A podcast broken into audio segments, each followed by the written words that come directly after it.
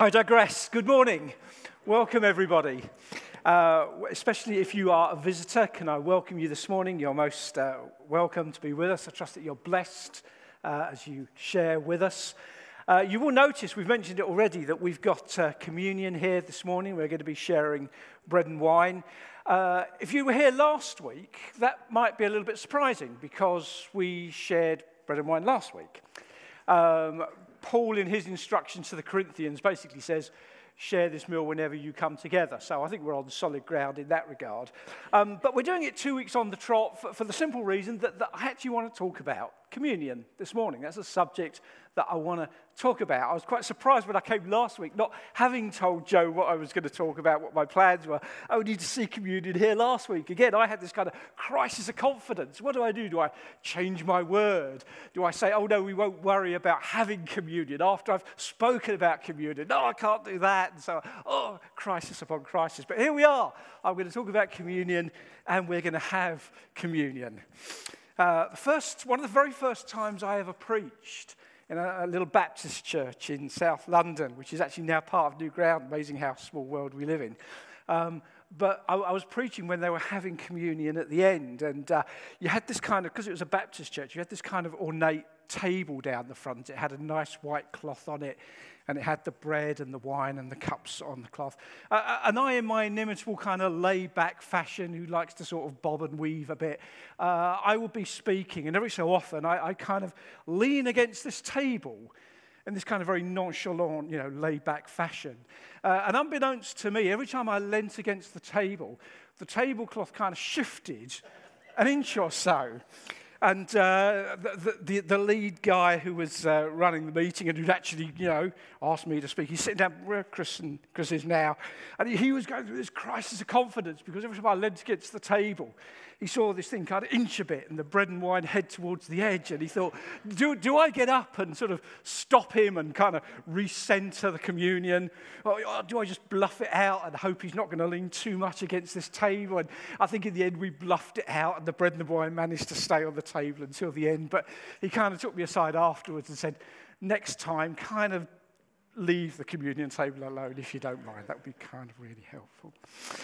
Um, for anybody who's unfamiliar with the practice of, of communion, we're going to be, as it said, sharing bread and wine. It's meant to symbolize the last meal that Jesus had with his disciples. It's meant to symbolize his death, remind us, remind us of his death does say in Paul's letter to Corinthians, which we'll look at in a moment, that this is a meal for believers. It's a meal for those people who are trusting in Jesus as their Savior. It's a meal for those people that have made a commitment. So we want to include everybody. We want everybody to be as welcome as possible here this morning. But if this morning you're, you're not somebody who can say, I'm trusting Jesus yet, then, then please don't feel any embarrassment in, in passing the bread and wine by. We want to pray with you. We want to worship with you. We want you to feel part of what we're doing in all that we do during the, the, these Sunday mornings. But communion is particularly uh, a meal for believers. Just wanted to stress that because we're going to be focusing on this a lot today.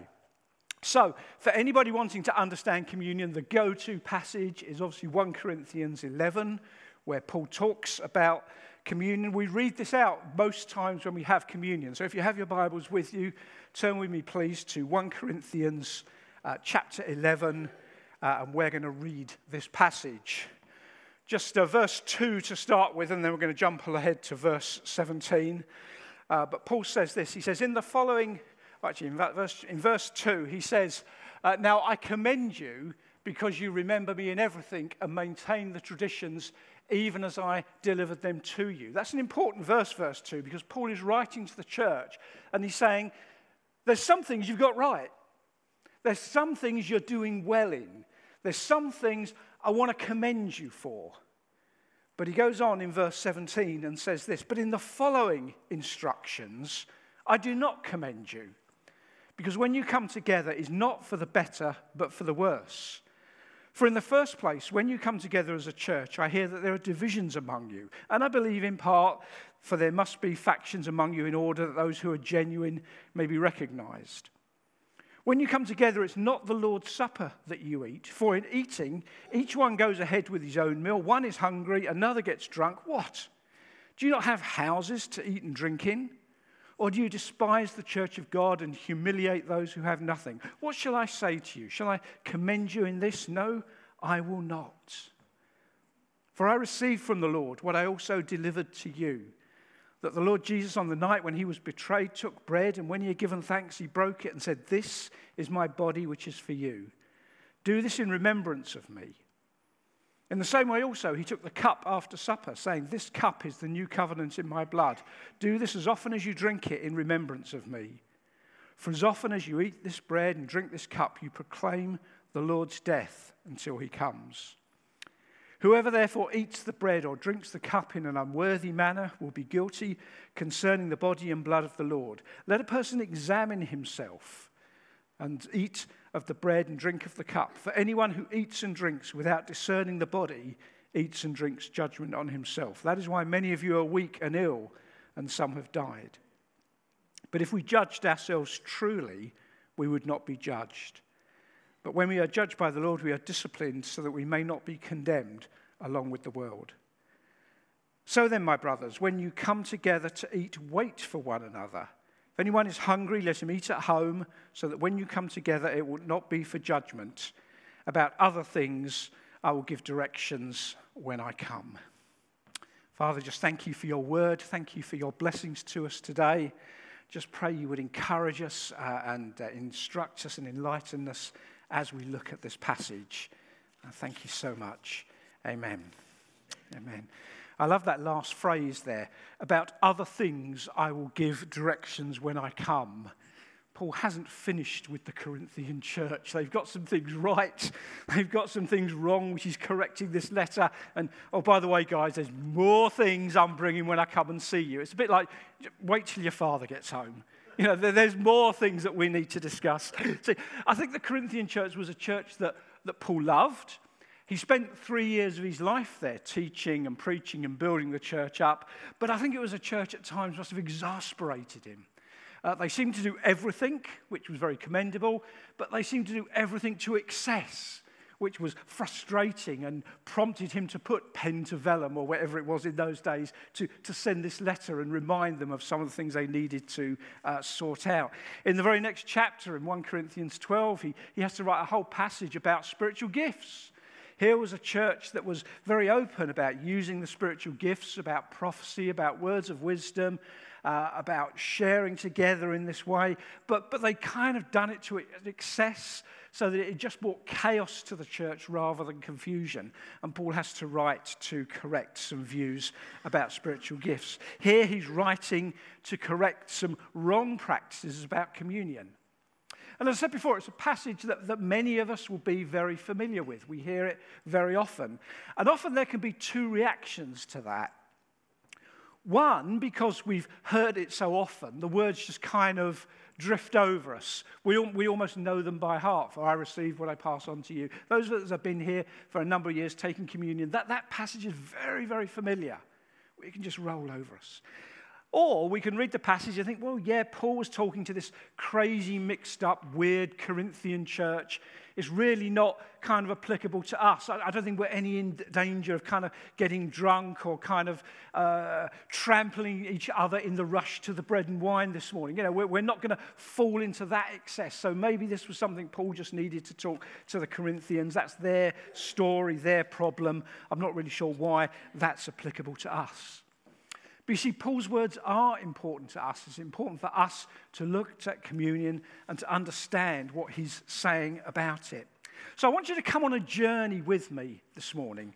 I want you to come on a journey that's going to take us 2,000 or so years into the past, but also a journey that's going to take us a week or so into the future. That might seem a little bit strange. But when I talk of communion, let's start by just for a moment setting aside the bread and the wine. We'll come back to that in a moment.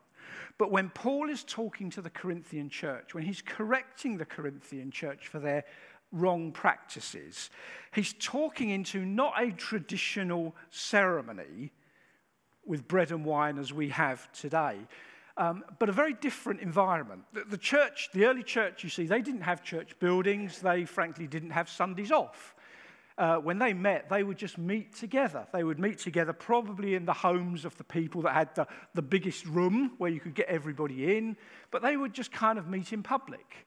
And when they did that, they would all bring food. They would share that food together. They would talk together. They would pray together. They would do various things together. And as we've been reminded, next week we've got a picnic. We've got a picnic. Hopefully, the sun's going to shine. We're going to all bring some food for us to, to eat, to share with one another. We're going to have a great time. And if you can picture that, if you can think ahead to a week's time, that picnic, that food sharing, that, that time together was a little bit like the, the, the, meetings that the early church had. And as part of that meeting, there will be a time where bread and wine were involved. Those were pretty staple foods of the time, where the church would particularly remember the death of Christ. But Paul is writing them and saying, This thing has kind of got a bit out of hand. You're having this picnic, but, but everybody's getting a bit carried away. I mean, imagine next week if we were to all come to that picnic uh, and just plonk ourselves down in our, our little family groups and ignore everybody else, ignore perhaps any people who were visiting or coming for the first time. Oh no, this is my family, this is my food.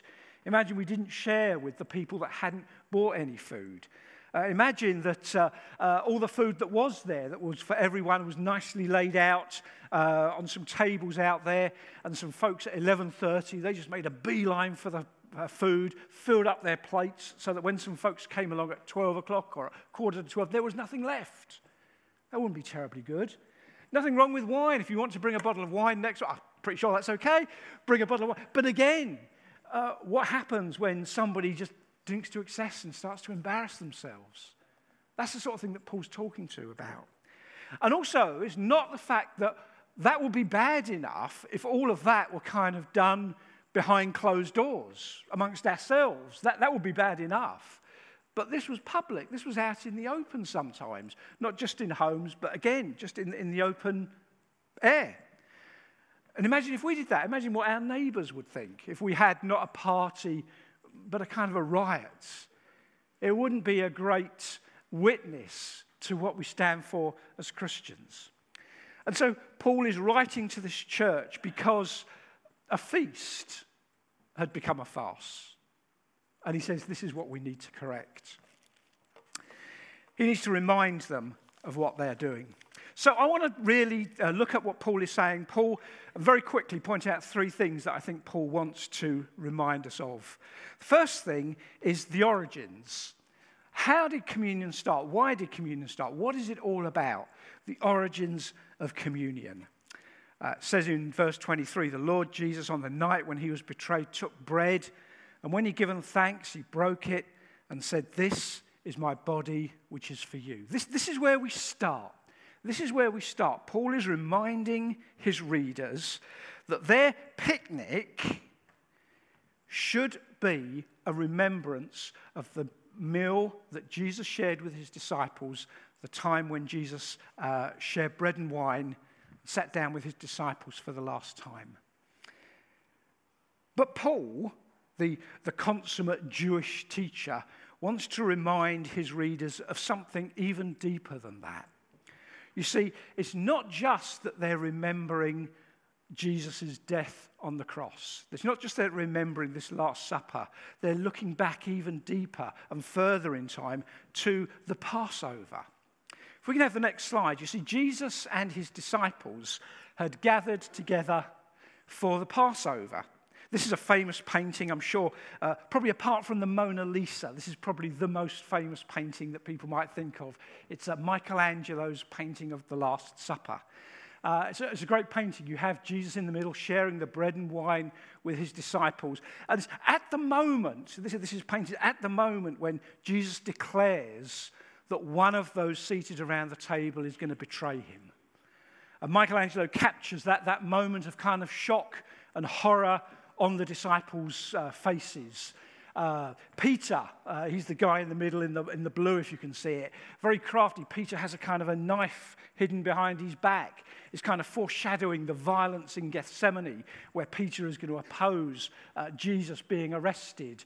Uh, John, he's the youngest disciple. He's the one who's kind of almost kind of fallen into a faint here and a swoon. Uh, Philip, Philip, he's got his arms outstretched. What's going on? And then you've got this group of three at the end uh, Thaddeus, I think it's Matthew, and they're all turning to Simon the Zealot, saying, you know, as if he's got some answers as to what this is that Jesus is saying. So it's this very powerful moment, this very powerful scene where Jesus says, One of you is going to betray me. I'm going to my death, that's bad enough, but one of you is going to betray me. And what Paul is saying is, as you celebrate communion, you need to remember that it's this table that you're invited to as well. It's this table that you're invited to come and share bread and wine with. It's this table that you're invited to sit at. It's this table that you're invited to come around, to sit with Jesus, to speak with Jesus. And you see, what, what Paul is reminding his readers of in that sense was this just wasn't a meal that happened because Jesus was going away.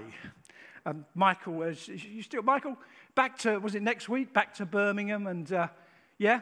Uh, your, your, folks are abroad already, aren't they? Yeah, if, if this was a family that, that kind of kept two feet on the ground in one place at any time for any length of time, I guess they'd be taking you out for a meal, wouldn't they? Hey, we're not going to see you for six months. Let's take you out for dinner somewhere. Where are mum and dad? Uganda. Okay, so, so we're not going to get to um, Harvester in Uganda anytime soon. But, but I trust you get the principle with me. A, a family, if, if, if any of Michael were going off for six months, said, hey, go out for a meal. Celebrate. We're not going to see you for six months. That's not what's going here. You know, Jesus could be saying, hey, I'm going away, guys. I am going away. Let's have a meal to celebrate the fact that I'm not going to be around for a bit. Now, that was true. That was true. But what these guys are meeting to celebrate was the Passover. It was a traditional Jewish festival, a traditional Jewish celebration. And that's why they actually gathered together. And the Passover was important because it's where the people of God remembered how God had saved them in history. How, when they were slaves and captives in Egypt, how God had rescued them and Moses had instructed the people to sacrifice a lamb and paint the blood on the, on the doorposts, and then the angel of death would pass by those people. It's a, it's a long story in Exodus, but God had rescued his people through the sacrifice of a lamb. And it's that Passover, where the angel of death passed over the people of God, that the people gather every year to celebrate. And that's what Jesus is doing here with his disciples. He's celebrating the Passover. And so, what Paul indirectly is reminding his people of is their history, their heritage, their origins, because Jesus himself is their Passover lamb. As they remember this meal, they remember that there was blood about to be shed that brought in a far deeper and far more lasting covenant. The sacrifices in the Old Testament had to be done year after year after year because they weren't perfect. When Jesus died on the cross, he died once and for all. And when John the Baptist first saw Jesus, he said, Behold, the Lamb of God who takes away the sins of the world. And so when Paul writes to the Corinthians, he says, Look, when you have this meal, yes, look back to the Last Supper. Look back to Christ's death, but look back even further to the Passover, to how God has constantly, continually worked with his people, rescued his people, saved his people. You see, with our historical perspective, we, we, we join all these things together quite seamlessly. We join them all to see, we, we, we see the, the, the Last Supper, we see the Passover from our perspective of history. But this is new. Paul is giving his people important instructions here. For I received from the Lord what I also delivered to you. That's kind of a really interesting phrase, isn't it? Because what did Paul receive from the Lord to deliver to others? Paul's not there. Matthew, John, James, Thaddeus, Jude, I, I, can't name all 12, but all the 12 are there. But, but Paul's not there. Paul didn't receive the bread and the wine from Jesus. So when Paul says, I received from the Lord what I pass on to you. Well, what is he actually saying? Is it that subsequent to Jesus' death and resurrection, the disciples, and when, because Paul at this moment, Paul at this moment is Saul. He's the one that's shortly going to be persecuting the Christians. Paul is certainly not at this table. Maybe in years to come, before Paul wrote Corinthians, as now Paul, as now as a Christian, one of these disciples shared communion with him. Maybe he's saying, Well, actually, yeah, I've got it from Matthew and indirectly from the Lord in that sense, and I'm passing this on to you. Maybe he read about it in the Gospels Matthew, Mark, Luke. They all talk about the Last Supper. Maybe Paul has done his homework as a new Christian. He's reading his Bible. He's reading Matthew, Mark, and Luke, the Last Supper. He get, makes the connection. He says, Yeah, I've received this. There's only one problem with that. When Paul writes Corinthians, Matthew, Mark, and Luke and the other Gospels hadn't been written yet. Corinthians was written before the Gospels. We kind of, we'd have an interesting Bible if we actually put our Bible in chronological order in which the books were written. It would run slightly differently. Corinthians was written in about 55 AD. Excuse me. The other Gospels weren't written until 10, 20 years later. So Paul, when he says, For I received from the Lord, he's not just getting some passed down instruction from another new church leader. He's receiving this from God Himself. He's making this link that this Last Supper is not just a meal that Jesus had with His disciples, it's something for the church. It's something for the church to remind them of their history and their origins and their heritage. And Paul says, I received this from the Lord as a word of knowledge, as a vision, as an instruction, as a spiritual truth. It was not given to me by human understanding. That's why, that's why Paul thinks this is so important, why this is so powerful, why Paul wants his people to get communion. We're in acting out a spiritual truth. God has great plans for his people. Throughout history, he's had great plans for his people. That's what we remember in communion.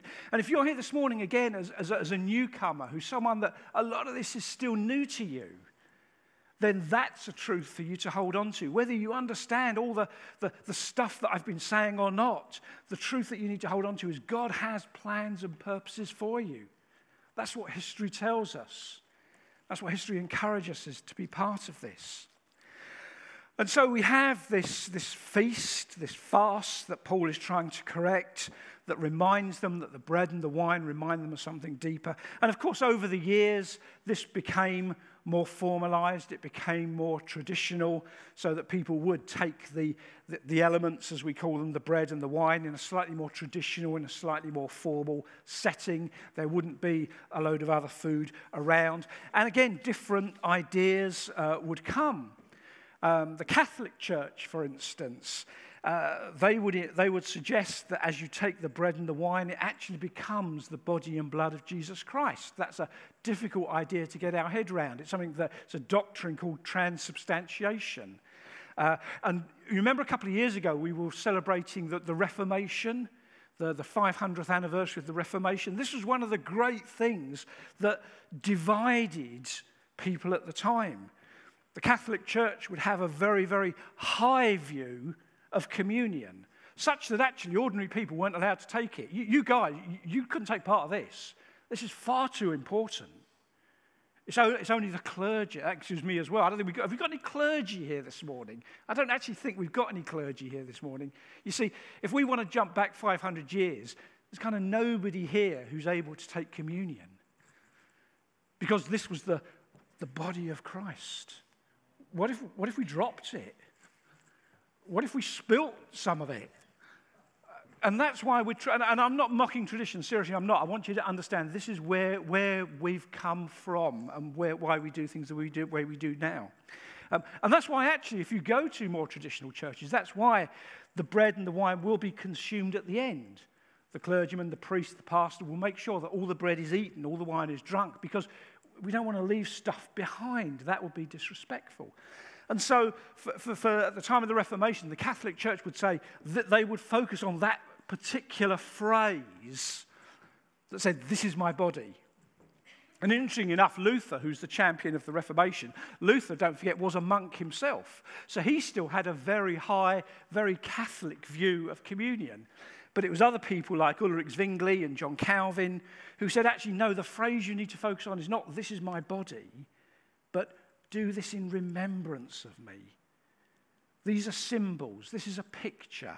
This is something that reminds us.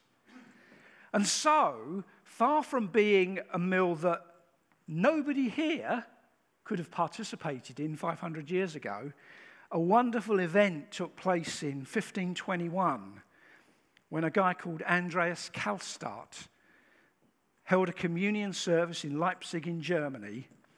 And not only did he speak in Latin, or sorry, he didn't speak in Latin, he spoke in German, so that the actual common people, for the very first time in their own native tongue, heard, This is my body broken for you.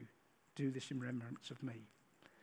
But he also broke the bread and the wine, and he actually offered it to the ordinary lay people. We have no idea how extraordinary that was. One guy was, was shaking so much because this was the body of Christ. He was shaking so much he did. He dropped the bread. He dropped the bread. What's going to happen? This guy, he's just trembling. He dropped the bread. Karlstadt just smiled at him and offered him another piece. Said, Do this in remembrance of Christ's death. This is what we celebrate. I've moved on. We need another slide. I've kind of drifted into this one. We've talked about the purpose of communion. And the, the key thing is because we're remembering something, because we're remembering something, the bread and the wine are symbols. They're not the body and the blood of Christ. They're important. It's important that we take, when we take communion, we do it with reverence and a sense of why we're doing it. That's what this morning is all aware about. But because they're symbols, it can be grape juice. It doesn't have to be wine. It can be gluten free bread. I don't think the disciples around the last table with Jesus were terribly worried if there was gluten free bread on offer or not. But again, again, and uh, please don't hear what I'm not saying. I want to be, I'm not making light of this. This is an inclusive meal. So if you are somebody who is gluten intolerant or has allergies or concerns about doing that, we want you to participate in this. So, yes, there's gluten free uh, bread there. Uh, the bread is, is a loaf, but some people will chop it into little cubes. Uh, some people will have a glass of wine. Others will have a little uh, single pot of, of wine that they will drink. Again, harking back to my Baptist days, which was not high tradition, but it was probably a little bit more formal than, than what we do. Um, as a Baptist church, we, we, would have these little pots of wine, and what would happen is the bread would be passed round, and you would take a piece of bread and you would eat that individually to remind you of your individual salvation, your individual relationship with God. And then you would take this little individual pot of wine, and, and you'd all hang on to that I'd be terrified of spilling mine. And, but, but you meant to hang on to that until everybody had got one. And then the guy at the front would say a prayer, and you'd all drink that together as a symbol of your unity and your oneness. Again, as a kind of a, a teenager, I'd be desperately sort of making sure that I didn't go too soon or too last. So I'd be glancing to the left, to the right. Do we go now? You know. But, but there was this thing about, yeah, you drink the wine together. Now, again, different churches will all do these things differently. That's absolutely fine. Some folks, the guy at the front will hand the wine and the bread out. In other instances, we'll invite you to a table, which is probably what we're going to do when we finish this morning. Uh, sometimes the, the, wine can be in a, in a glass that we share together. Sometimes it can be individual. Sometimes you can dip the bread in the wine. This is fine. There are no rules, there are no set instructions on this because it's something we're doing in remembrance. They're symbols. The one stipulation is that we are people that recognize Jesus as our salvation. It's a meal uh, for believers. We should say also, if I can dip back in just to a little bit of, uh, I don't know, theology, history, whatever you want to call it, I have to do it. Um, I mentioned the Catholic Church already. There are important things that, that, we hear from this because we actually talk of communion as being a sacrament. It's not a word that we would use very much now in the Reformed Church because we do recognize this as a symbol. But it's important to understand that the idea of a sacrament is an act or an activity or something that we do that enables God to bless us in a very specific way. Now, if you've been here this morning, all of us have been blessed through our praise, through our worship, through the prayers that have been said, through the testimonies that have been given. If you are a Christian or not a Christian, then you have been blessed this morning through the things that we have done. But there are nevertheless specific activities that we focus on that say these are a particular way in which God can bless us. The, the Catholic Church has seven. I'm not going to list them all. You can look that one up if you're interested. We have two. We've held on to two communion being one, baptism being the other, as two really important practices. In baptism, people are blessed through recognizing that they can identify with the death of Christ. As people are baptized and go down into the water, rise up again, they're saying, I identify with the death and resurrection of Christ. And in that way, I can be blessed. In baptism, we identify with Christ's death. In communion, we recognize Christ's death, but we celebrate our oneness, our fellowship with Christ, the fact that we are invited to this table to take bread and wine. So the two sacraments that you have remind us of Christ's death and our ongoing relationship with Him. Those are really important things to be reminded of. And then, lastly, before we take communion, have I got a third point? I must have a third point. Of course, I've got a third point. There we go. What, what happens as a result of communion? Again, I've said this already, we're blessed. But one of the things that's really important is this bit in the passage where Paul talks about examining ourselves. Because this is something that I think we can sometimes miss and sometimes misinterpret. Because what we tend to do is we tend to say, look, this is an important meal that we're gathering around. We need to make sure that we're right with God and we're right with one another. That's the kind of thing that we say, isn't it? Examine yourself, make sure that you're in a good place to take communion. Now, that in and of itself is absolutely right and absolutely proper. I'm not dismissing any of that. It's, it's actually impossible, nearly impossible, isn't it, to have a meal with people that you don't get on with. That's, that's really difficult, isn't it? I don't know if you've ever actually had to do that. If you've actually been invited to dinner and there's a group there and there's some folks there or an individual that, that you really do not like, that you do not get on with, that's really hard. You can't do that. And so when we gather for a meal, it's absolutely right that we're instructed to say, look, is there anything between us, anything that we need to put right? Let, let's put that right and then come and celebrate together. And that's right, but there's something deeper here that I think we can sometimes miss. And we've actually touched on it this morning, I think, through some of the testimonies that we've had. Because it's more than just saying, Am I worthy to come to this table? Can, can we have the, go back a couple of pictures and have good old Michelangelo's painting back up again? It always helps to, to kind of see that. See, we can look at this, and I just want to ask the question these guys, which of these were worthy to sit round this table with Jesus? Because one of them was going to betray him. The rest of them, in a few days, were going to be gone to the four corners. They, they weren't going to stand by him. Peter was going to deny him three times. If we were to grab hold of any of these guys and say, in the cold light of day, are you worthy to come before this table? The honest answer would be, no, we're not. You see, when we come to communion, that's kind of what we're examining ourselves and reminding ourselves of. It's this core truth of the gospel that in and of myself, I am not worthy. I cannot win my salvation. I cannot secure my place at this table through my activities. If I think I'm worthy, if I think I have a right to come, then I've almost excluded myself. There's a person that says, No, I'm, I'm a wretched sinner. I have nothing. I have no righteousness in of myself. And it's to those folks that Jesus says, Come, sit at my table. And so, as we take communion, it isn't just a case, Am I okay with everybody else? Yes, that, that's a good thing to ask. I hope you get this point. But equally, it's that moment to remember I bring nothing to my salvation. It's Christ alone, his death, that does this. We're going to share communion in a moment. Uh, again, I've wanted to stress this morning the fact that this is a meal that we don't so much stand on tradition.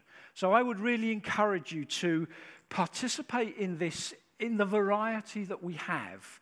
Uh, I'm going to um, break some of this bread in half. This, I don't want to stand on tradition, but, but Jesus said, you know, this is my body broken for you. This is so important that we remember this. But what I'm going to do is there's some bread. It's on that plate there. And we have some wine here. And this one's just going to go on the back table down there.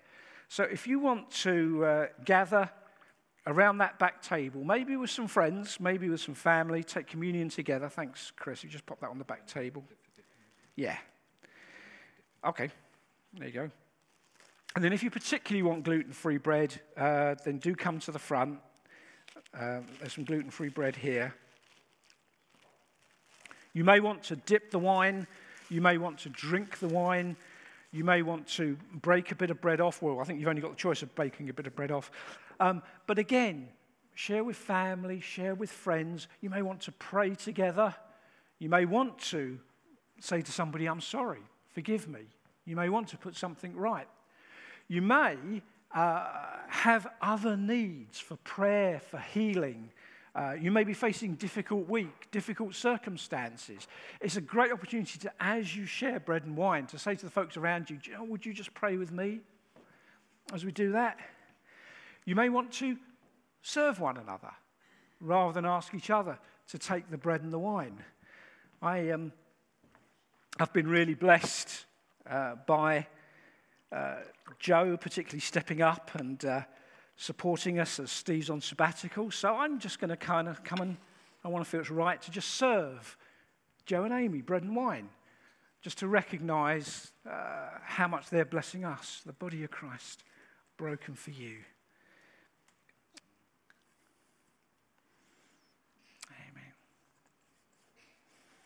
And the blood of Jesus shed for you.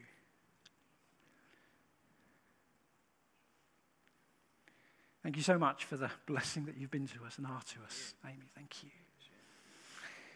And as we do that, and Joe and Amy are going to help us with some music just to uh, give us some background as we want to pray together, want to share together. But I hope that's clear. I hope uh, you, you sense the sense that we are having a meal together. There, there's a wonderful balance that we need to find between not losing the tradition and the history and the purpose of communion, but at the same time recognizing that we are a family, that we do this together, we do this with one another, and we can do it in so many different ways. So, again, without being formal, can I encourage you? Come take the bread and the wine, come and pray with each other, come and share with each other, come and bless each other. Amen.